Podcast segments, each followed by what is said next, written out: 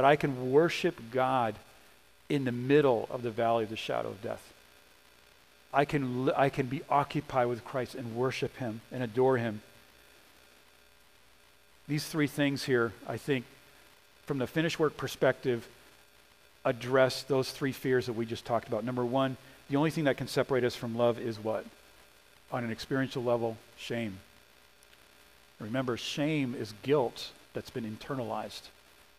It's it's guilt. I shame is is when I feel guilty because of uh, of something I've done, but I start internalizing that guilt. Number two, but that's been fe- that's been defeated, right? Our shame has been defeated when we approach the throne of grace in the time of need. We're not approaching with our heads down in a shameful way. We're like David. We're running at that throne of grace and that throne of mercy. The only thing that can make us poor, number two, the, in, the, in the fear of the loss of wealth, the only thing that can make us poor and impoverished is our debt to shame and guilt. But that's been buried and concealed. All of our sins have been buried. You know, what you did yesterday or 20 years ago is separated from you as far as the east is from the west. And what is the greatest crime and what is the greatest, the saddest thing in Christianity today is when we walk around wearing our guilt and our shame of something that Christ has forgiven us of. And you know something? If you know someone that sinned and failed and you and, and hurt you in a very deep, very deep way, we are required to forgive them in Jesus' name because of the blood of Christ. I think in marriage, if someone fails, it's not, it's not right when a partner brings up the failure continually. Because what I'm doing is I'm offending the blood of Christ. You know something? It's like we need to forgive. And you know what? The only thing that can separate us, that can make us feel poor and feel poor and impoverished, is really that debt to shame and guilt. And we don't have that because it's been buried. And number three, the only thing that can separate us from life is the disease of fallen, frail, broken humanity. But we've been redeemed by the life of Christ, and Christ rose from the dead. It's amazing. They did the worst thing that you can do to a human being, and yet he passed through death and he rose from the dead with joy and power. In closing, I want to say this. What's the application here? We look at the Israelites, they're scared. And I like to I like to identify with them because it makes God much bigger. Because if I identify with David, I'm taking Christ's place. I'm trying to do the work of Christ. If I try to take the place of Saul, then I'm trying to find a natural resolution to something that's not that's not natural, it's supernatural. And that never works. When we look at the Israelites, we say, Lord, I'm afraid. And by the way, it's not, a, it's not wrong to be afraid. I think it's healthy. When we understand what we're afraid of, but you know what David did? He prayed through his fears. He prayed. When he lived in fear, prayers went up. I love the book of Psalms. It's so, it's so authentic. And as, Jesus, as, as, as David is walking through in Psalm chapter 3, surrounded by his enemies when Absalom is on the run, he's on the run from Absalom. You know something? When we begin to be, become occupied with David, the David, the eternal David, which is Jesus Christ, that stood up against our Goliath, that was challenging, that was putting an entire human race at bay in fear and then we see David say, Let no man fear because of this Philistine. That's what Jesus says to us today. Let none of you be afraid of the Goliath that's standing in front of you. For thy servant, the humility of David is amazing. Humility is powerful. For thy servant, humility is courageous. Thy servant will go and fight this uncircumcised, uncircumcised Philistine. And what is the court of, of Saul thinking? Either this kid is super naive or mentally unstable or something's wrong with this kid. He's been with sheep too long. But he, or he knows God. And he goes out and he faith. And I love it. David runs at Goliath. I love that. Jesus ran at the situation. Jesus ran at the cross. Jesus ran at, at um, he ran to Gethsemane. He ran to the cross. He ran to Calvary. Why? Because of the joy that was set before him. Courage means I have joy, and it doesn't mean I'm an I have absence of fear. It's possible that I'm in a scary situation and I'm saying, Lord, I'm afraid, and that's okay. But you know, at that moment, I can have joy in my heart because you know something? I'm only going to see the shadow of death, and I'm not going to see death because someone else walked through death for me. That's Jesus Christ. What does that mean? It means I'm crucified with Christ, yet I live. I want to close with Hebrews chapter 12, and just look at that with me for a moment as I wrap this up. Hebrews chapter 12. Hebrews chapter 11, we read of all the, the, all the faith heroes.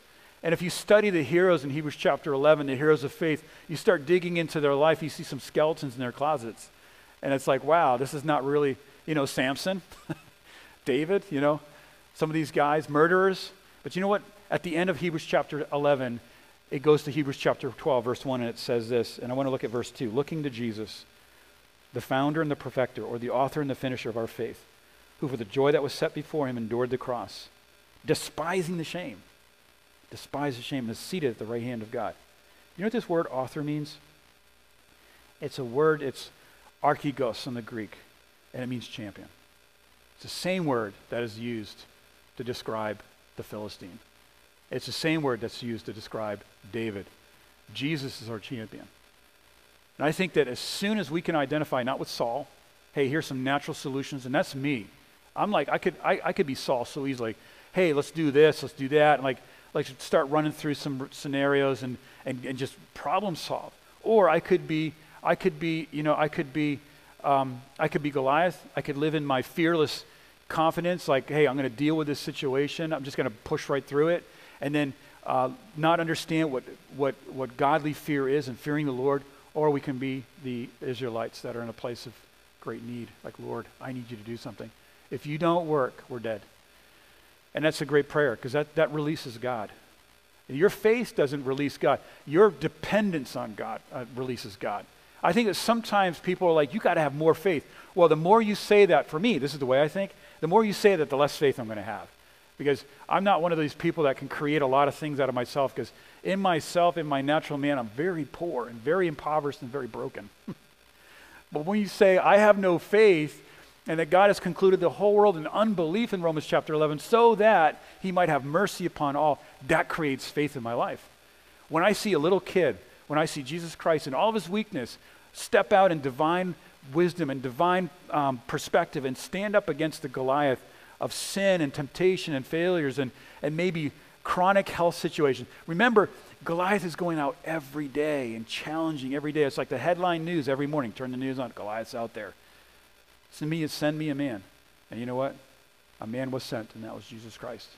And he stood up to, up to, up to, up to Goliath, and he defeated him. What do we do when we're afraid? Don't try to banish your fear. Don't try to bury it. Don't try to, don't try to be don't try to live in, in, in, a, in a denial of what's going on in human emotions. Identify it and then lay it at the feet of Christ and say, you know what? I'm going to look to him, my champion, the author and the finisher of my faith. And you know something, the more we focus on Jesus Christ, and this is the main point of the message, if there's nothing else you get, um, if you've been sleeping through the whole message, nobody's been sleeping. But if you have, and this is the one thing you remember, I want you to remember this. When times are tough, look at Jesus. Look at Jesus Christ and be, be amazed at him. Live in adoration of his nature, his characteristic. We need to be in the Gospels sometimes more often and just see Jesus said, and Jesus did, and Jesus did this miracle, and Jesus walked, and Jesus went there, and Jesus healed. Look at Jesus Christ. The more we look at Christ, and more of our, the more of our Christianity is really Christocentric, the more miracles we're going to see, and we're going to see the less of our flesh. Look at Christ Set him free. Let him be God in your life. Look at him, the author and, not, and, the, and the finisher. And you know, sometimes we get vision from God, we get exciting things from God's mind, and we're like, well, let's do this. And guess what? God's going to be like, I'm giving that to you, but guess what? I'm going to finish that. I've started a good, I started a good work in your life. I'm going to finish it. Don't live in an unfinished fear in your life. Look at Christ. Look at him. And I don't know what that means to you personally, how that would look. For me, it just means I open my Bible, I read the book of Mark, you know, short, not a lot of words, see Christ working in mighty ways. Just look at him. Look how he healed the man that had the withered hand. Look at how he, how he talked with, in John chapter 8, the woman that was caught in adultery. When we're dealing with people in that kind of circumstances, that's, if that's part of your timeline, is that the way you know Christ deals with you? The dignity that Jesus has with that woman, he's, he's kneeling on the ground talking to her. She's sitting on the ground eye to eye. He's not towering over her.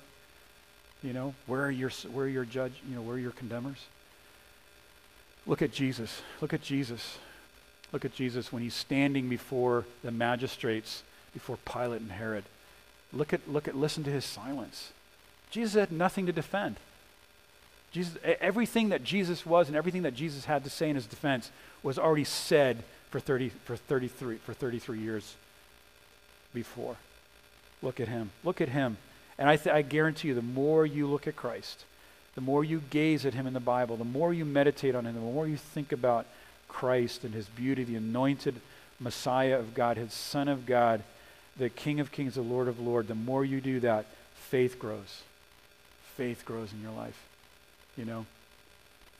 Faith grows. Because Christ is the beginning of all of our faith. He's the author. You say, I don't have any faith. That's okay. Look at Christ.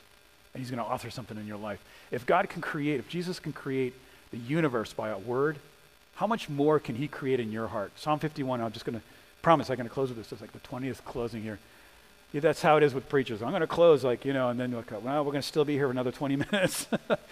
you know, in Psalm 51, it says, create in me a clean heart, O God. You know what that word in the, Greek, in the, in the Hebrew is? It's the same word, bara, that's used in Genesis chapter 1 that God created the heavens and the earth. It means that God creates something in your heart out of nothing. He's not creating something out of your heart that was already there. God's creating something out of your brokenness and out of your depravity and out of your absolute broken I don't know of another word to use. Brokenness. And God creates, He speaks into your life. He speaks into your life. And something's there that was never before there. Amen?